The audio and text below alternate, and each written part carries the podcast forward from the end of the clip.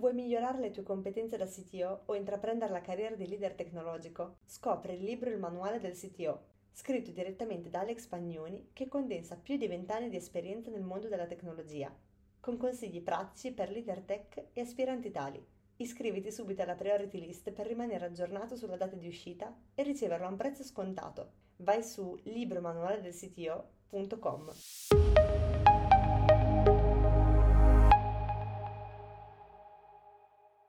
Benvenuti a tutti, benvenuti a questa puntata del CTO Lunch in cui parleremo di eh, Shape Up e debito tecnico insieme ad Alex Pagnoni, chiaramente a Giuseppe Guglielmetti di The Fork, e con cui Alex ha già fatto una puntata e, ehm, che è uscita la scorsa settimana sul sito podcast, se la volete ascoltare e recuperare perché ancora non l'avesse fatto.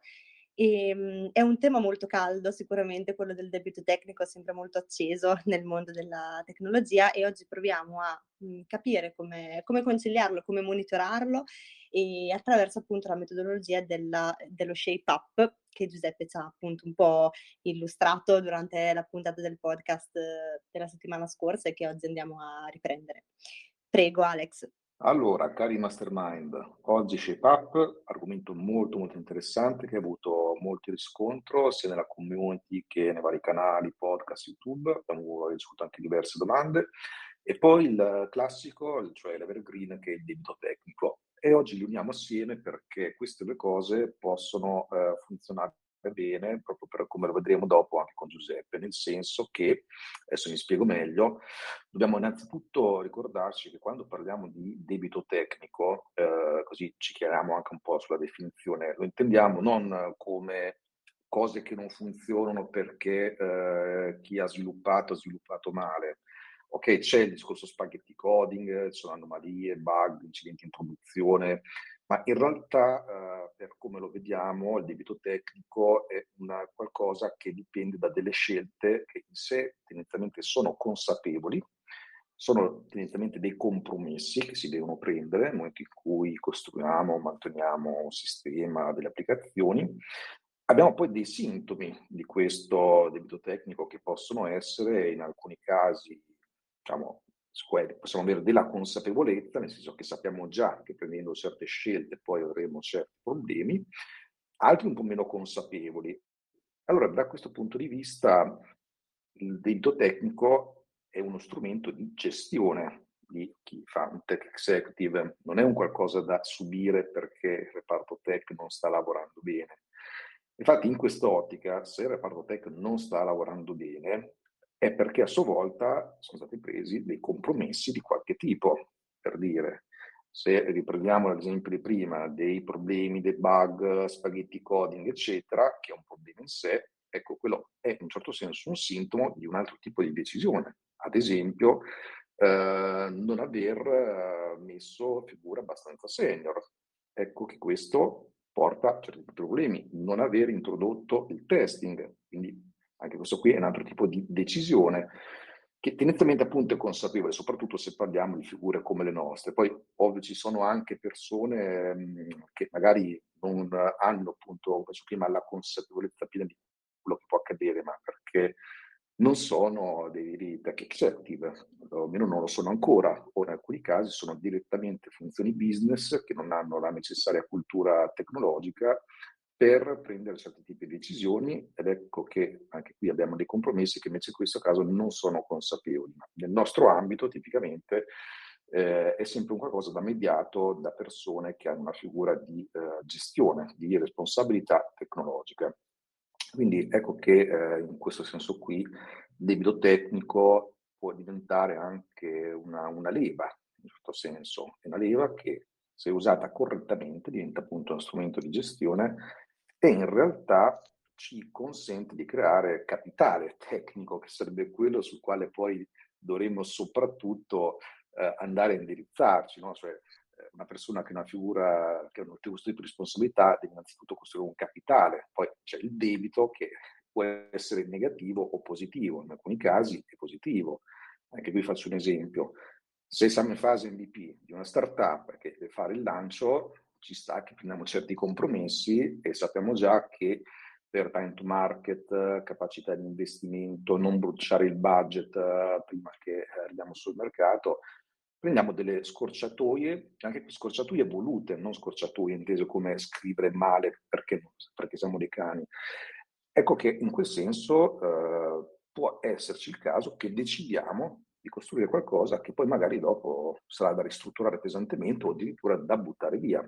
Tant'è vero no? che quando parliamo anche delle fasi di sviluppo di un CTO, di un tech executive, tendenzialmente quella che poi è successiva alla fase di startup, nella fase di crescita dell'azienda, è proprio quella fase in cui una persona di questo tipo inizia a prendere in mano proprio in maniera importante la questione del debito tecnico.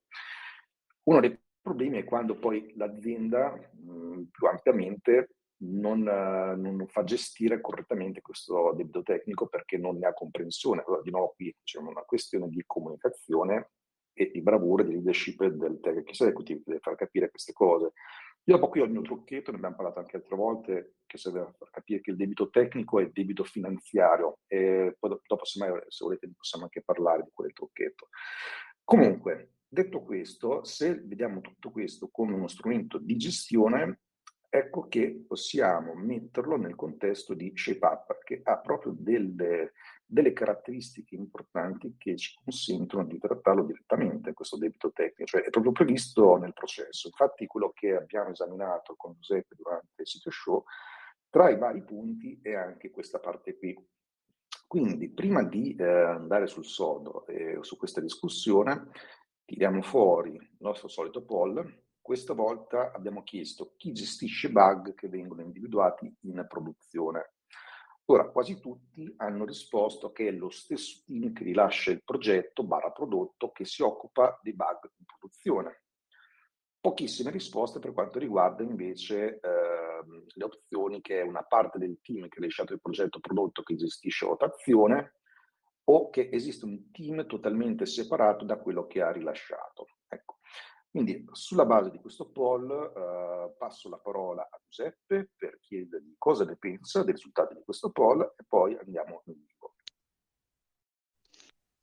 Beh, mm, grazie Alex, prima di tutto appunto grazie per l'introduzione che hai fatto, eh, poi appunto quando parleremo del debito tecnico eh, riprenderemo il tema. Uh, per quanto riguarda il poll, ma sinceramente mi ha abbastanza stupito il risultato, nel senso che eh, per mia esperienza, soprattutto poi in ambito consulenziale, eh, ritrovare il, il, team che ha rilasciato, in questo caso il progetto, che poi si occupa dei bacchi di produzione, è una cosa che in realtà non ho riscontrato moltissime volte, sicuramente capita, ma diciamo non, non l'ho visto come una cosa ricorrente. Eh, tra l'altro, per mia esperienza, molte volte, una volta che il progetto viene consegnato, magari si creano anche dei team eh, che lavorano, diciamo, lasciami dire, in maniera offshore, quindi magari fuori da, dall'Italia o, o in, alt- in, altre regioni dove anche la, diciamo, eh, gli, ingegneri eh, costano, costano, meno eh, per assegnargli appunto la, la, manutenzione di questi progetti. Eh, sicuramente io lo vedo come una sorta di anti pattern dal punto di vista tecnologico perché eh, fare un endover di, di, di, un progetto, un team che è messo in piedi, eh, a parte un, uno sforzo che viene richiesto per allineamento, però anche poi la gestione nel day by day non può essere quella ottimale, diciamo, manca la parte storica e poi soprattutto probabilmente manca anche un po' di commitment eh, generale eh, a gestire al meglio queste cose. Quindi eh, ti devo dire la verità che mi ha piacevolmente sorpreso il, il risultato, eh, che diciamo tra l'altro è l'approccio che normalmente invece usano tutte la maggior parte diciamo, di aziende che fanno prodotto. Eh, quindi sicuramente diciamo c'è, c'è, il vecchio mantra appunto you build it, you run it, quindi eh, una volta che l'hai messo in piedi lo, uh, lo mantieni anche in produzione, che sicuramente, appunto, sicuramente per la gente eh, di prodotto è, è, l'approccio vincente perché eh, aumenta la qualità di gestione del, del, prodotto in produzione e anche, mi verrebbe da dire, il, il commitment delle persone che vedono lo sforzo dei propri risultati in produzione e si prendono anche cura di questo. Quindi ecco, questa è un po' il, la mia impressione a caldo eh, su, su, questo risultato. Uh, intanto Giuseppe se ti va di fare un super riassunto di ShapeUp in poche frasi, no? giusto anche qui per far capire a chi c'è oggi, a chi ci sta seguendo, che magari non ha visto tutto il sito show, di cosa stiamo parlando e grandi linee, che tipo di metodologia è. Certo, sì, magari dai, faccio un, un riassunto in, in, pochi minuti, una sorta di, di vicino di, eh, di ShapeUp. Eh, allora, dove nasce ShapeUp? ShapeUp eh, viene promosso, diciamo, da una società eh, statunitense che si chiama Basecamp, che è abbastanza famosa eh, per aver creato tool di project management. Eh, loro usano questa metodologia che poi hanno chiamato ShapeUp ormai da lontano 2015 ed è stata resa pubblica con un libro pubblicato nel 2019 eh, sul loro sito, tra l'altro è un libro uh, che si può scaricare in maniera gratuita. Eh, diciamo, in realtà ShapeUp io uh, lo, lo, vedo come un, un, un, insieme di tecniche eh, che ci possono aiutare a, a, mettere in piedi un processo, eh, soprattutto per sviluppare prodotti eh, digitali. Eh, e diciamo ShapeUp si occupa di entrambe le, le, fasi del prodotto, quindi quella diciamo un po' più di discovery e poi quella uh, di um, delivery. Quindi se devo fare proprio un paragone così secco con Scrum, Scrum è proprio un framework uh, dove uh, vengono dettagliate tutte eh, diciamo un framework eh, di processo, vengono dettagliati mh, mm, tutti eh, appunto i task che deve fare un team per implementarlo, invece CEPAP è tutto diciamo una serie eh, di um, util che vengono dati al team. Um, come funziona? Principalmente ShapeUp divide l'anno solare in cicli di sviluppo di otto settimane eh, dove le prime sei settimane eh, vengono dedicate dal team a creare delle feature di business eh, e mentre eh, le eh, due settimane successive vengono chiamate cool down e appunto si occupano di eh, tematiche un po' più tecniche, quindi il, il già citato riduzione del debito tecnico, oppure fare degli improvement architetturali, oppure anche per preparare eh, diciamo, il ciclo successivo.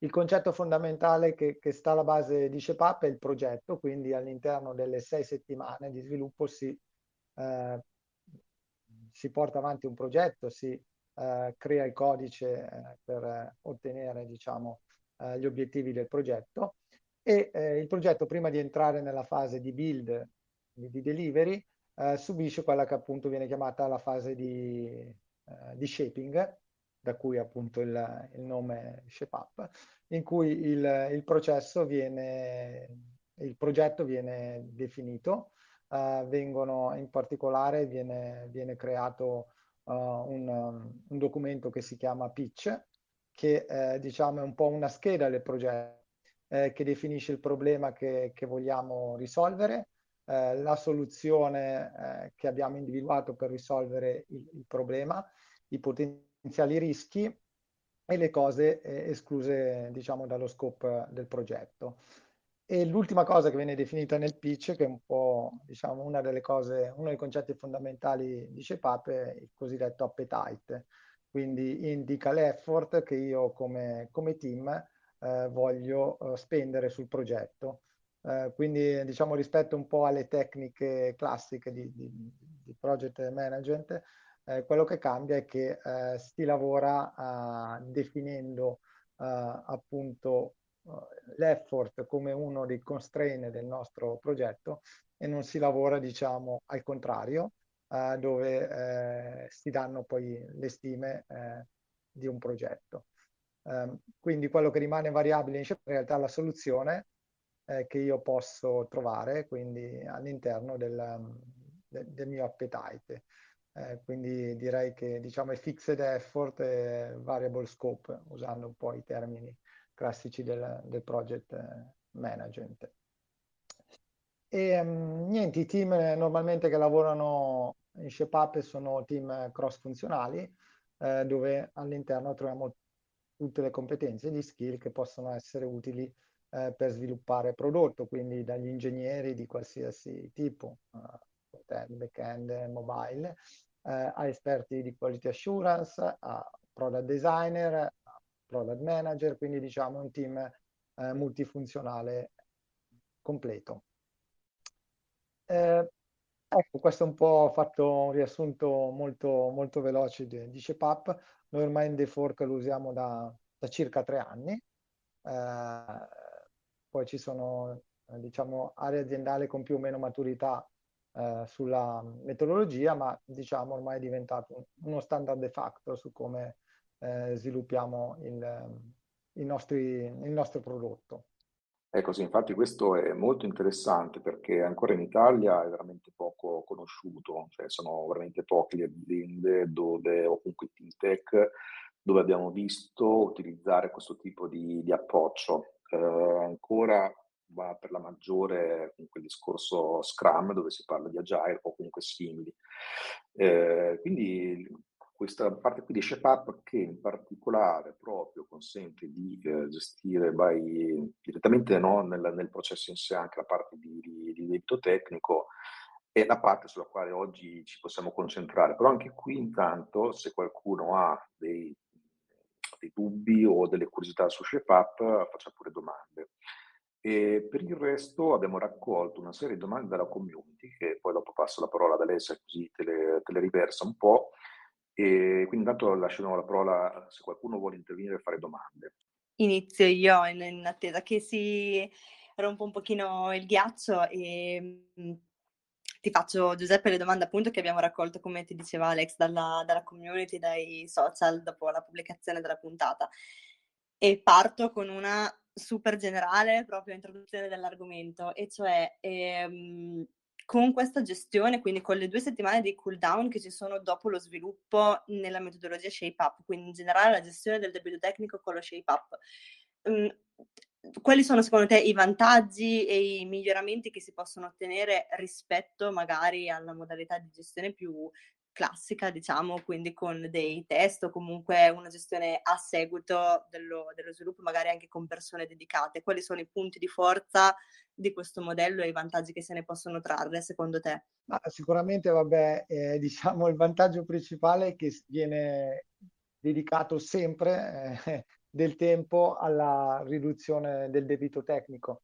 Eh, in particolare, vabbè, io ho lavorato in precedenza in aziende dove si applicava si applicava Scrum, quindi con, con sprint di due settimane, eh, dove eh, normalmente la volontà era di lasciare parte dello sprint eh, per appunto affrontare il debito tecnico.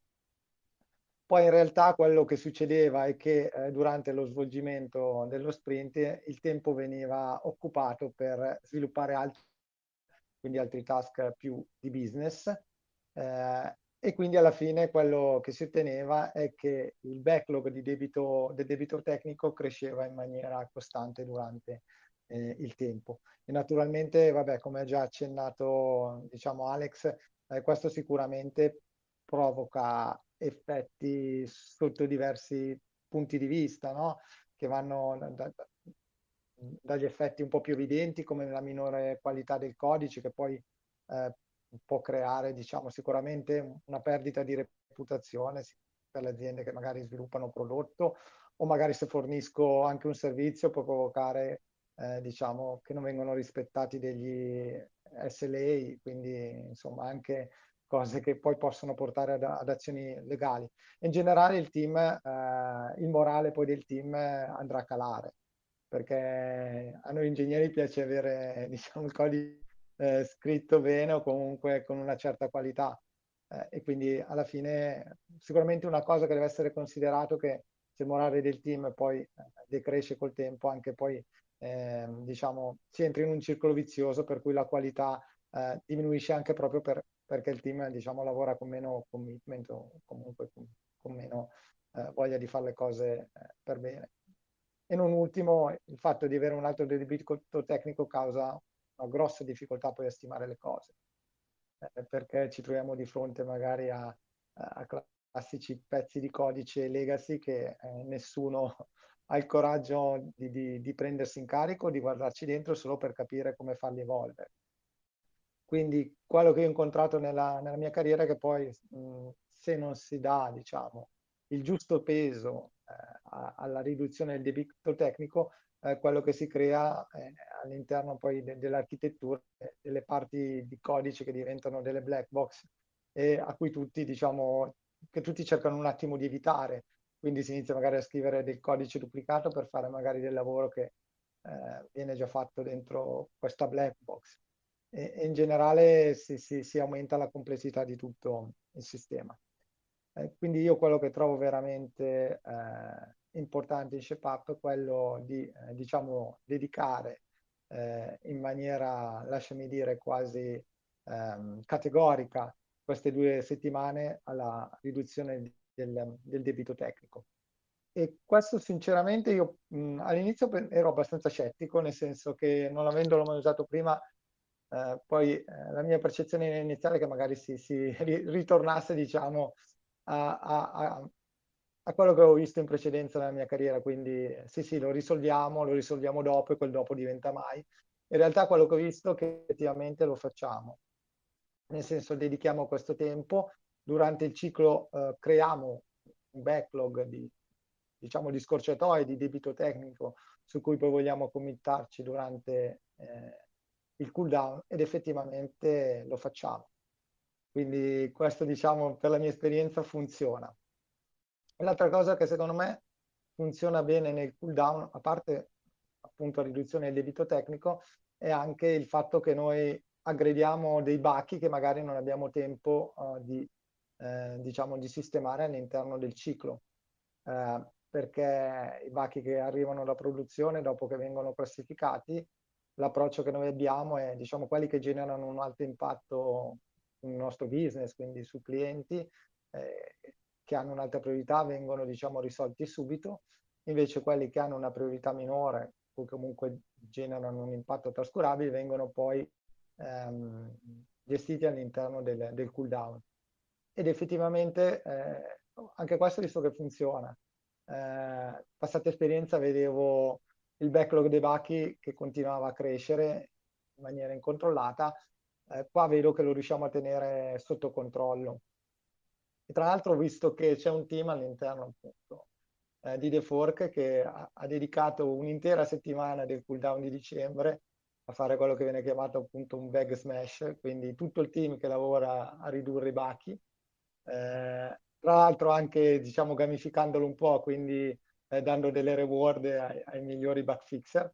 Ehm, quindi non so, lo vedo anche un modo poi per, eh, per tenere anche un po' eh, il morale del team alto, eh, lavorando poi alla fine su codice eh, che ha sempre diciamo una minima eh, qualità garantita.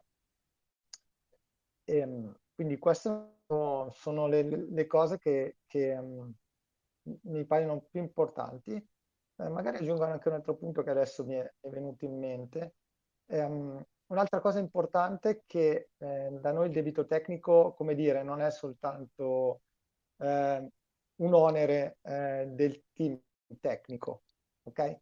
È un onere del team cross-funzionale.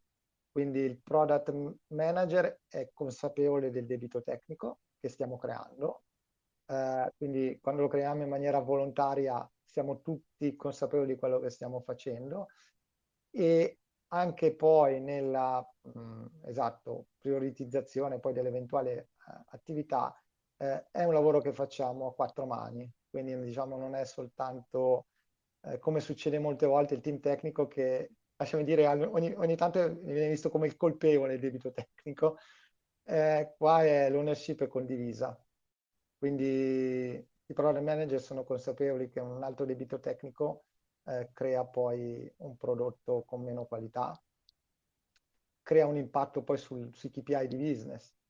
Eh, quindi eh, è una ownership condivisa e anche questo mh, mm, non l'ho ritrovato ehm, magari in tutte le mie, le mie esperienze. Ecco. Queste sono un po' le cose che mi sono venute in mente eh, su, sul tema. Non so se qualcuno magari vuole aggiungere qualcosa o c'è qualche altro dubbio. Sì, ciao Giuseppe. Ti vorrei porre una domanda, cercherò di essere estremamente conciso e breve.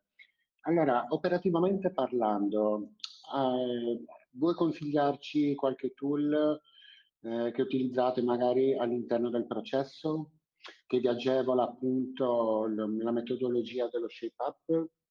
Poi ti vorrei anche chiedere se ci vuoi consigliare magari del, dei libri o comunque del materiale che ci possa aiutare a comprenderne più appieno eh, la forma più operativa. Ecco. Certo, sì. Eh, tanto ciao Giovanni, grazie per, per, per la domanda. Allora, tool. Allora, naturalmente, come dicevo prima, ShapeUp eh, non è una metodologia così prescrittiva come, come Scrum. Io ti posso dire quello che usiamo noi, eh, che abbiamo visto che insomma funziona abbastanza. Uh, allora, noi uh, quello che facciamo usiamo come diciamo tool a livello di definizione dei progetti, usiamo Notion, uh, che non so se, se conosci. Conosco bene anche, sì. Ok, quindi noi sostanzialmente abbiamo creato un database all'interno di Notion dove abbiamo la lista di tutti i progetti a cui abbiamo assegnato diciamo un workflow.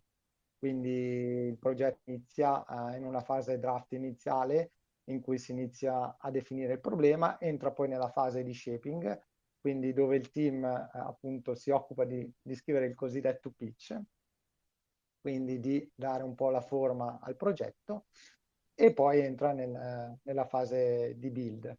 Eh, quindi questo è il tool che eh, usiamo per diciamo, censire i progetti eh, nel suo workflow. Eh, il secondo tool che noi usiamo, su cui ehm, per il momento eh, non siamo sicuri se continueremo a usarlo, eh, è Miro. Nel senso che ShapeUp, diciamo, c'è una fase di ShapeUp che non ho citato prima, che viene chiamata betting table, eh, in cui si decide quali di, dei progetti che sono stati messi in shaping, quindi che, come dice appunto ShapeUp sono stati shapati, quindi eh, su quali è stato definito il perimetro e tutti gli altri dettagli, eh, vengono presentati agli stakeholder. E in questa fase assieme agli stakeholder il team decide eh, quali progetti portare nella fase di delivery per il ciclo successivo. Ecco, noi usiamo Miro, che è un, anche qua un tool visuale che è insomma, abbastanza famoso e utilizzato, con cui mostriamo ad alto livello uh, i, i, progetti che, che, che, vogliamo implementare e eh, diamo anche, uh, come dire, eh, un, um, un dettaglio visuale sulla petate che ci vogliamo aggiungere, quindi banalmente ci mettiamo eh, le, le, immagini de, stilizzate delle persone che ci vogliono lavorare con, con le skill. Quindi quello è diciamo un tool un po' più visuale per eh, affrontare la betting table. E poi a livello più operativo eh, noi usiamo Gira di, mh, per la parte di build quindi ci creiamo una epica uh, linkata al progetto di Notion, quindi l'epica fa da placeholder eh, principalmente del progetto, eh, poi per i dettagli si fa riferimento alla pagina di Notion, e all'interno dell'epica poi è il team che eh, spezzetta diciamo, il lavoro creandosi le user story e i task. E questo è un lavoro che fa il team, quindi il team ha l'ownership, quindi proprio gli sviluppatori si creano i task. Da noi non c'è il product manager o il product owner che fa questo lavoro, diciamo, un po' più, lasciami dire, al segretario di, di creazione del task, ma il team stesso che fa questo lavoro, quindi anche empowered eh, a farlo. E, e, niente, poi il classico uso di Gira lo usiamo una Kanban board in cui ci sono i task che vengono portati avanti per tutto il ciclo.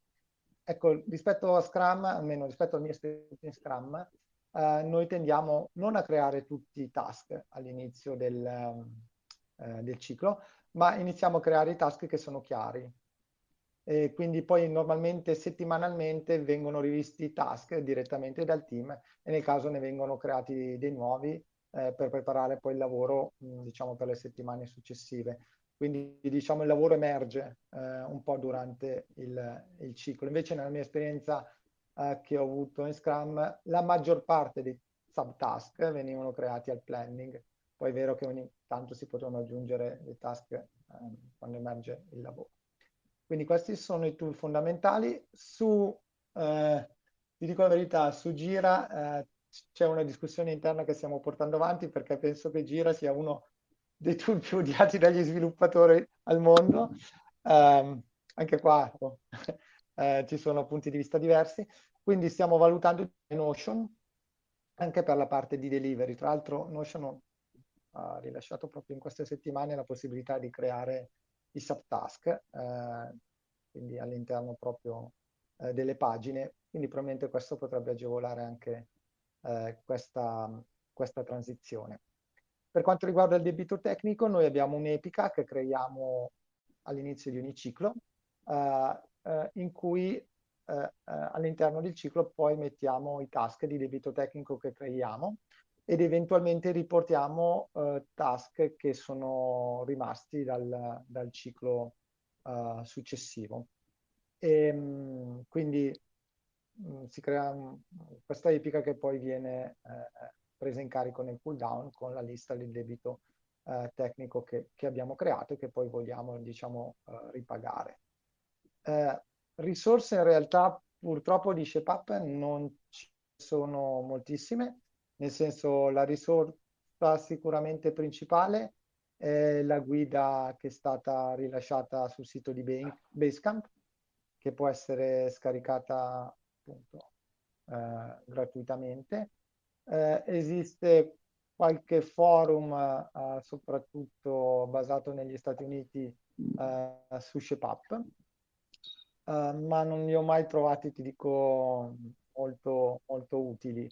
Ed è anche difficile poi confrontarsi, ti dico la verità, con altre aziende che l'hanno implementato. Noi abbiamo avuto dei confronti soprattutto con delle aziende francesi perché vabbè, noi come Defork abbiamo un team molto um, grande in Francia, dove è più diffuso rispetto all'Italia. In Italia in realtà, ti dico la verità, è anche difficile confrontarsi con aziende che l'hanno utilizzato anche per avere un po' di feedback. Um, quindi questo sono un po' esatto eh, le, le, risposte a, ai tuoi dubbi. Non so se sono stato chiaro o se hai altre domande o dubbi, ben, ben venga. Ecco. Assolutamente chiarissimo Giuseppe. Sì, in verità avrei un'altra domanda per chiudere il cerchio. Mi hai citato tante delle tecnologie che solitamente si utilizzano appunto in Scrum, come ad esempio la backlog, come ad esempio il task, come ad esempio la Kanban e via dicendo.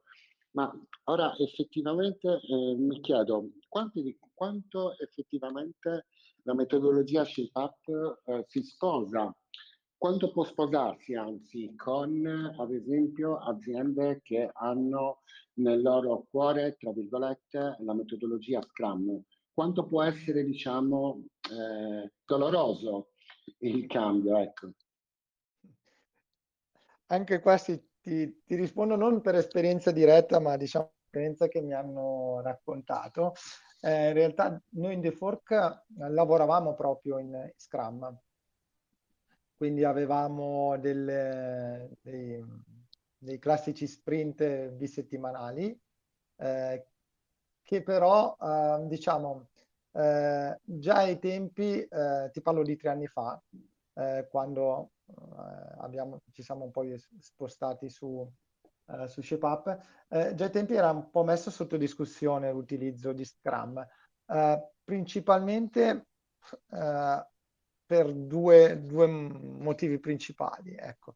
Il primo era che due settimane venivano considerate troppo brevi eh, per produrre qualcosa di valore, per generare un impatto. Eh, in realtà, vabbè, qua diciamo c'era anche una soluzione semplice. Eh, Scrum ti permette anche di fare sprint di, di quattro settimane, quindi effettivamente mh, ai tempi non è stato provato di trovare come dire, la soluzione all'interno di Scrum. Eh, e la seconda problematica eh, che aveva, era più una problematica a livello del team, nel senso il team si sentiva come puro esecutore. Quindi c'era il classico product owner che creava i task eh, veniva, venivano dati al team e il team eh, doveva eseguire. Okay? E quindi eh, alla fine gli ingegneri si, si, si, sentivano con poca ownership, eh, poco empowerment, eh, appunto si sentivano un po' degli ingranaggi. Okay? E vabbè, come tutti sappiamo, eh, la prima cosa, mh, mm, l'ingegnere in realtà non è una persona che scrive codice, secondo me la prima cosa è che è un, un risolutore di problemi. Eh, quindi è molto importante sfruttare appunto tutte le competenze che ha un ingegnere. E e con Scrum si faceva fatica a, a, sfruttarlo. E quindi quasi per caso ci si è imbattuti appunto sul libro di Shepa, eh, proprio uno degli ingegneri aveva proposto al CPO del, eh, del tempo e quello che ci, siamo, ci sono detti, proviamo, nel senso hanno fatto una prova eh, applicandolo, eh, spendendo, decidendo di spendere otto settimane su un team, quindi si è fatto un pilota, ok? E, e, gli altri team hanno continuato a lavorare in Scrum per quelle otto settimane. Eh, si è deciso di misurare poi come andava eh, la cosa, eh, è andata bene e quindi eh, si è passato a implementarla gradualmente in tutta l'azienda. Noi siamo diciamo divisi in tribe, eh, quindi eh, una tribe mediamente ha boh, dai 6 ai 12 team eh, e quindi si è iniziato prima a applicarla in una tribe, anche qua per un paio di cicli, eh, si è monitorati i risultati e poi diciamo si è, si è portato su, su tutta l'azienda. Quindi eh, abbiamo implementato diciamo, un approccio step. E anche critico mi viene da dire perché poi alcune delle cose che suggeriva ShapeUp alla fine non piacevano e magari sono state implementate in maniera un po' diversa. Eh, come succede un po' tutti, con tutti gli agile framework nel senso che eh, poi vengono anche calati nella realtà. E quindi sì per rispondere direttamente alla tua domanda eh, diciamo personalmente anzi vedo l'uso di Scrum come un fattore eh, abilitante, perché ci sono, in realtà esistono delle similitudini, eh, quindi sono tutte e due time boxed eh, in maniera diversa, vabbè, diciamo shape up sulle otto settimane, ma Scrum al massimo appunto uh, su, su quattro. In realtà anche Scrum ha una cosiddetta fase di shaping che viene, classico refinement che viene eh, fatto all'interno di, in maniera continua diciamo, all'interno degli sprint. E poi anche Scrum in una certa misura dà autonomia al team per spacchettare il lavoro, eh, almeno sulla carta. Ecco. Poi, mh, eh, come sempre, le implementazioni magari sono diverse da, um, da quello che, che, che, poi succede. E l'altra cosa fondamentale è che poi all'interno de- delle sei settimane di sviluppo ShapeUp non impone nessuna metodologia uh, su come il team lavora cioè nulla vieta di, di, di, usare nelle sei settimane degli sprint di due settimane, ok? Dove ci si dà degli sprint goal intermedi. Eh, noi abbiamo deciso di usare Kanban perché ci sembra molto più flessibile, ecco, come, come metodologia all'interno delle sei settimane, ma su questo CEPAP non è per nulla prescrittivo. Eh. Non mi sorprenderei di trovare in giro delle implementazioni che usano poi Scrum all'interno delle, delle sei settimane. Ecco. Eh, questo è un attimo appunto il mio punto di vista, Giovanni. Chiarissimo Giuseppe, io ti ringrazio veramente tanto. Se posso un'ultima domanda, veramente poi smetto di monopolizzare questa sessione. Ti chiedo, visto che siamo in vena di analogia, eh, in Scrum troviamo ad esempio lo Scrum Master. Esiste una figura preponderante anche all'interno della metodologia ShapeUp? No, no, questo non esiste. Nel senso, in realtà ShapeUp eh, eh, non definisce dei ruoli particolari, nel senso definisce in realtà il team come team cross funzionale con tutte le competenze. Ecco, mm, in realtà si definisce due categorie eh, di eh, ruoli che sono gli shaper e gli executor ed è una delle cose che a noi non ci piace effettivamente e abbiamo implementato in maniera leggermente diversa. Eh, le, provo un attimo a, a spiegare. Eh, allora, gli shaper sono quelle, eh, quelle persone che si occupano di, della fase di shaping, quindi di definire il progetto, di analizzare il problema e, come dire, di abbozzare la soluzione.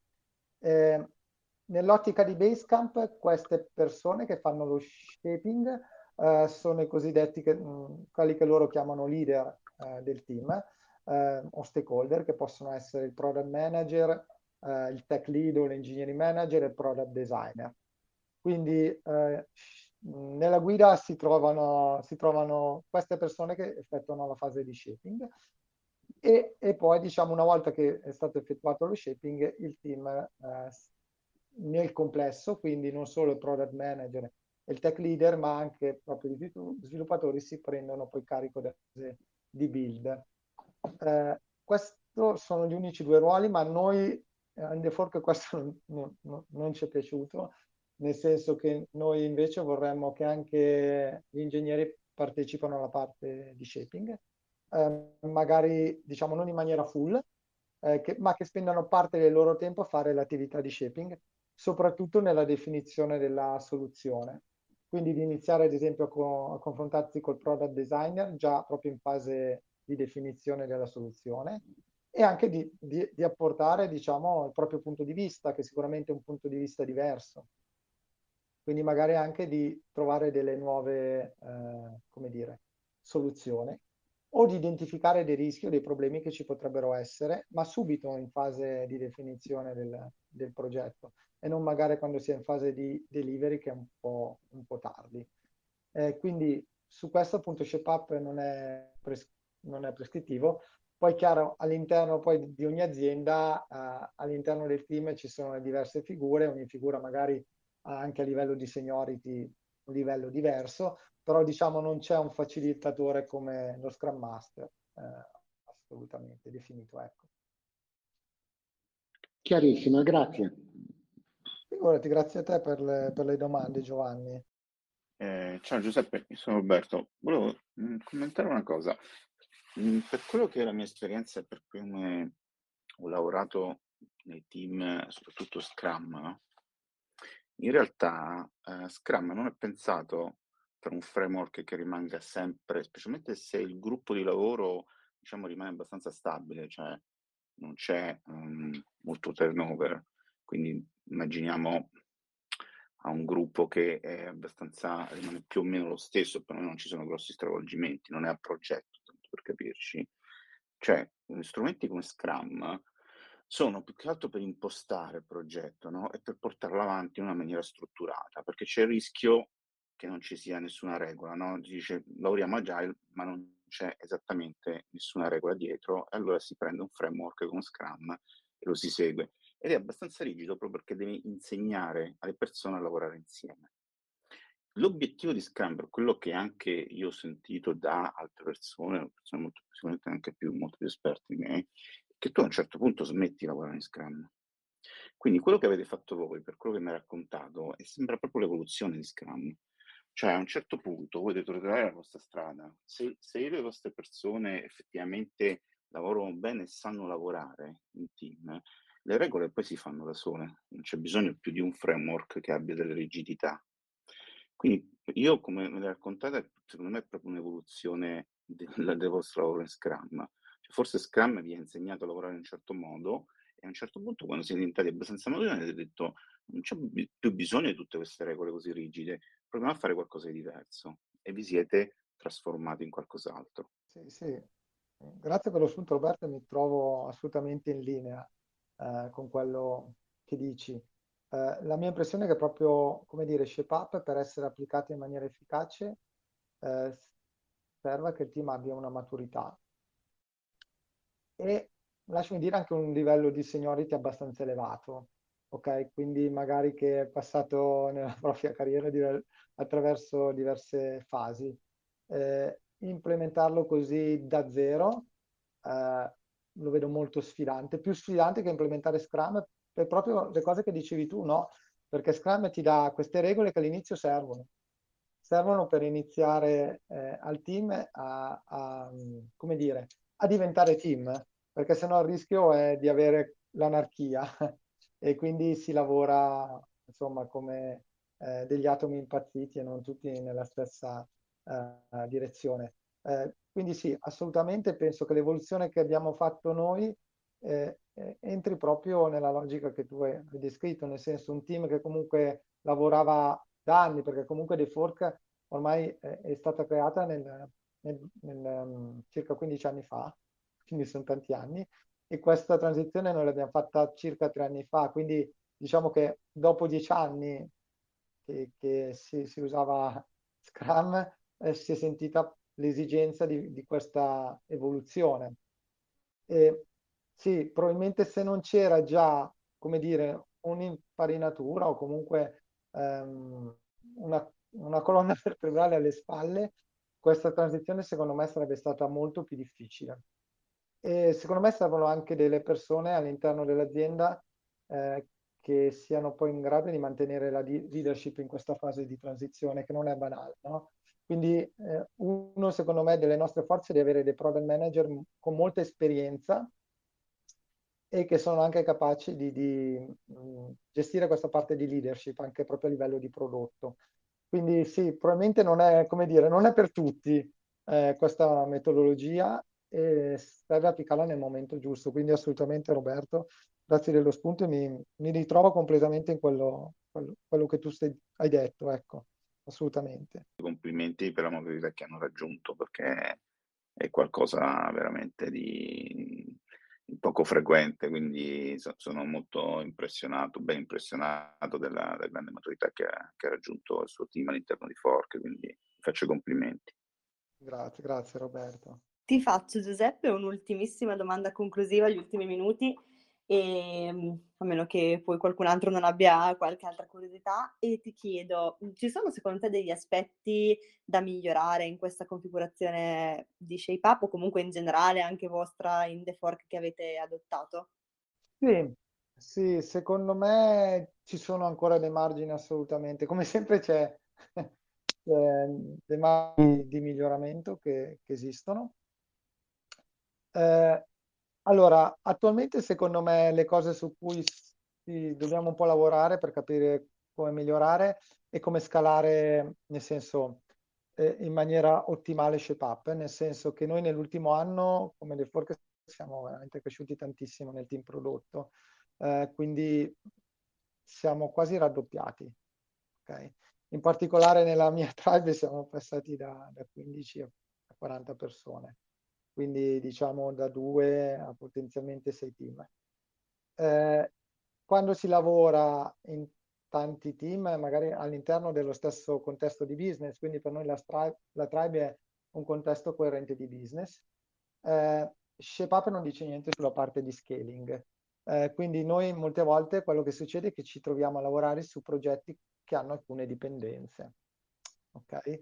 Che noi cerchiamo di gestire nella fase di shaping eh, quindi quando ci accorgiamo di queste dipendenze cerchiamo anche di capirlo come primo approccio come eliminarle o come mitigarle e casomai l'idea può essere che nel caso di dipendenze magari lo stesso team lavori su, sui progetti che hanno dipendenze, ecco, anche se magari poi non rientrano nel proprio scope. Il nostro comunque obiettivo è sempre quello di avere team il più possibile autonomi. Però sì, una delle, mh, secondo me, delle cose su cui eh, ShapeUp è un po' carente, proprio perché non è un framework prescrittivo, è dalla parte di, di scaling, dove invece, vabbè, su, su Scrum c'è una letteratura infinita con eh, soluzioni più o meno, diciamo, eh, applicabili e, insomma, ottimali. Però mh, sicuramente eh, questo è un punto, secondo me, su cui forse abbiamo un po' di difficoltà.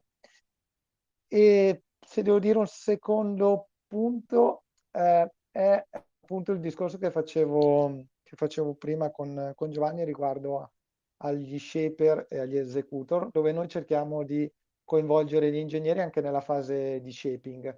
Quindi questo cosa vuol dire? Che mentre eh, si lavora a sviluppare delle funzionalità per il ciclo corrente, eh, gli ingegneri eh, dovrebbero spendere parte del loro tempo anche a lavorare sulla preparazione del ciclo successivo, quindi già ragionare su cosa si farà nel ciclo successivo.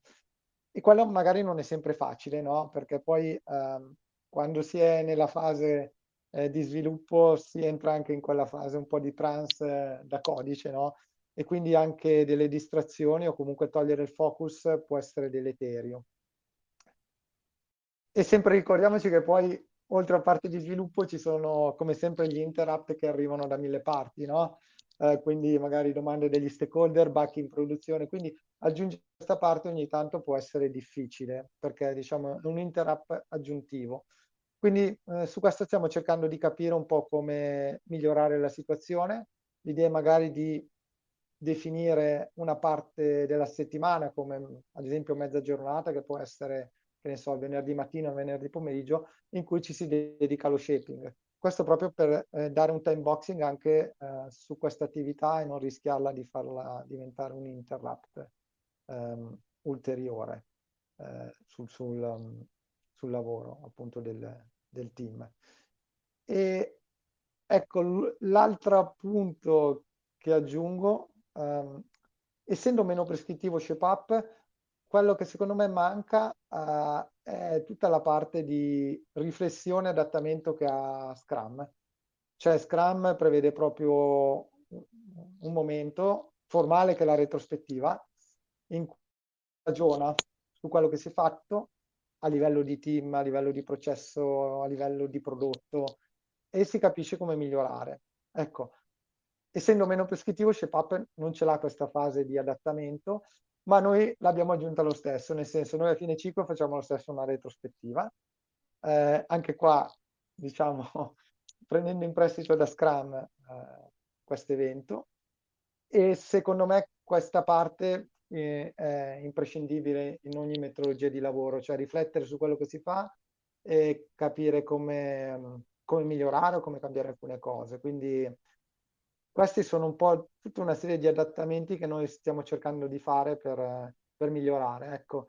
Quindi, come sempre, i framework ti danno, secondo me, la direzione, ti danno le linee guida, eh, poi è il team che in base a, a, a, quello che succede nel day by day e anche alla maturità capire eh, come cambiare anche la direzione se serve. Questo in generale penso che sia la cosa più importante su tutti i framework agile che, esistono al mondo.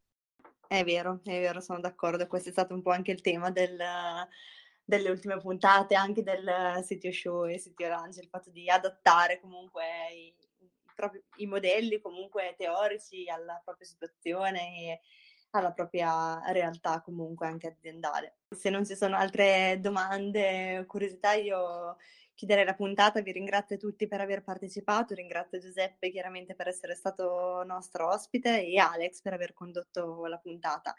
E, ehm, vi ricordo eh, innanzitutto che la puntata di Giuseppe eh, del City Show mh, mm, della settimana scorsa, appunto, che ha fatto con Alex, potete ascoltarla, come vi dicevo a inizio puntata sul sito podcast e la potete quindi recuperare se ve la siete persa. E, e, poi vi ricordo che dalla prossima settimana eh, faremo uno stop con tutte le attività del sito Mastermind e quindi principalmente con le pubblicazioni del sito Show e del sito Lunch. E ci fermiamo nel periodo natalizio e ripartiamo il 18 gennaio e, che è un mercoledì appunto, in cui riprenderemo a pieno ritmo, per cui uscirà come al solito una nuova puntata del sito show in cui Alex ha fatto una chiacchierata con Francesco Delfino di Music Match e mhmm, faremo anche il sito lunch mercoledì 18 gennaio dove avremo ospite Alessandro Lai invece che è engineering manager di facile.it eh, con cui è uscita una puntata del sito show proprio oggi e che ha parlato di mh, mhmm, come gestire un team senza avere diciamo le competenze tecniche eh, competenze tecniche intendo eh, magari senza conoscere un preciso linguaggio di sviluppo o comunque situazioni più particolari dove comunque in quanto manager è chiamati a gestire un team o un progetto. Io vi ringrazio tutti per aver partecipato nuovamente e vi auguro una buona giornata e buone feste a questo punto. Ciao a tutti. Ciao, grazie. Ciao, buone feste. Ciao, buone feste a tutti. Ciao, Ciao. a tutti.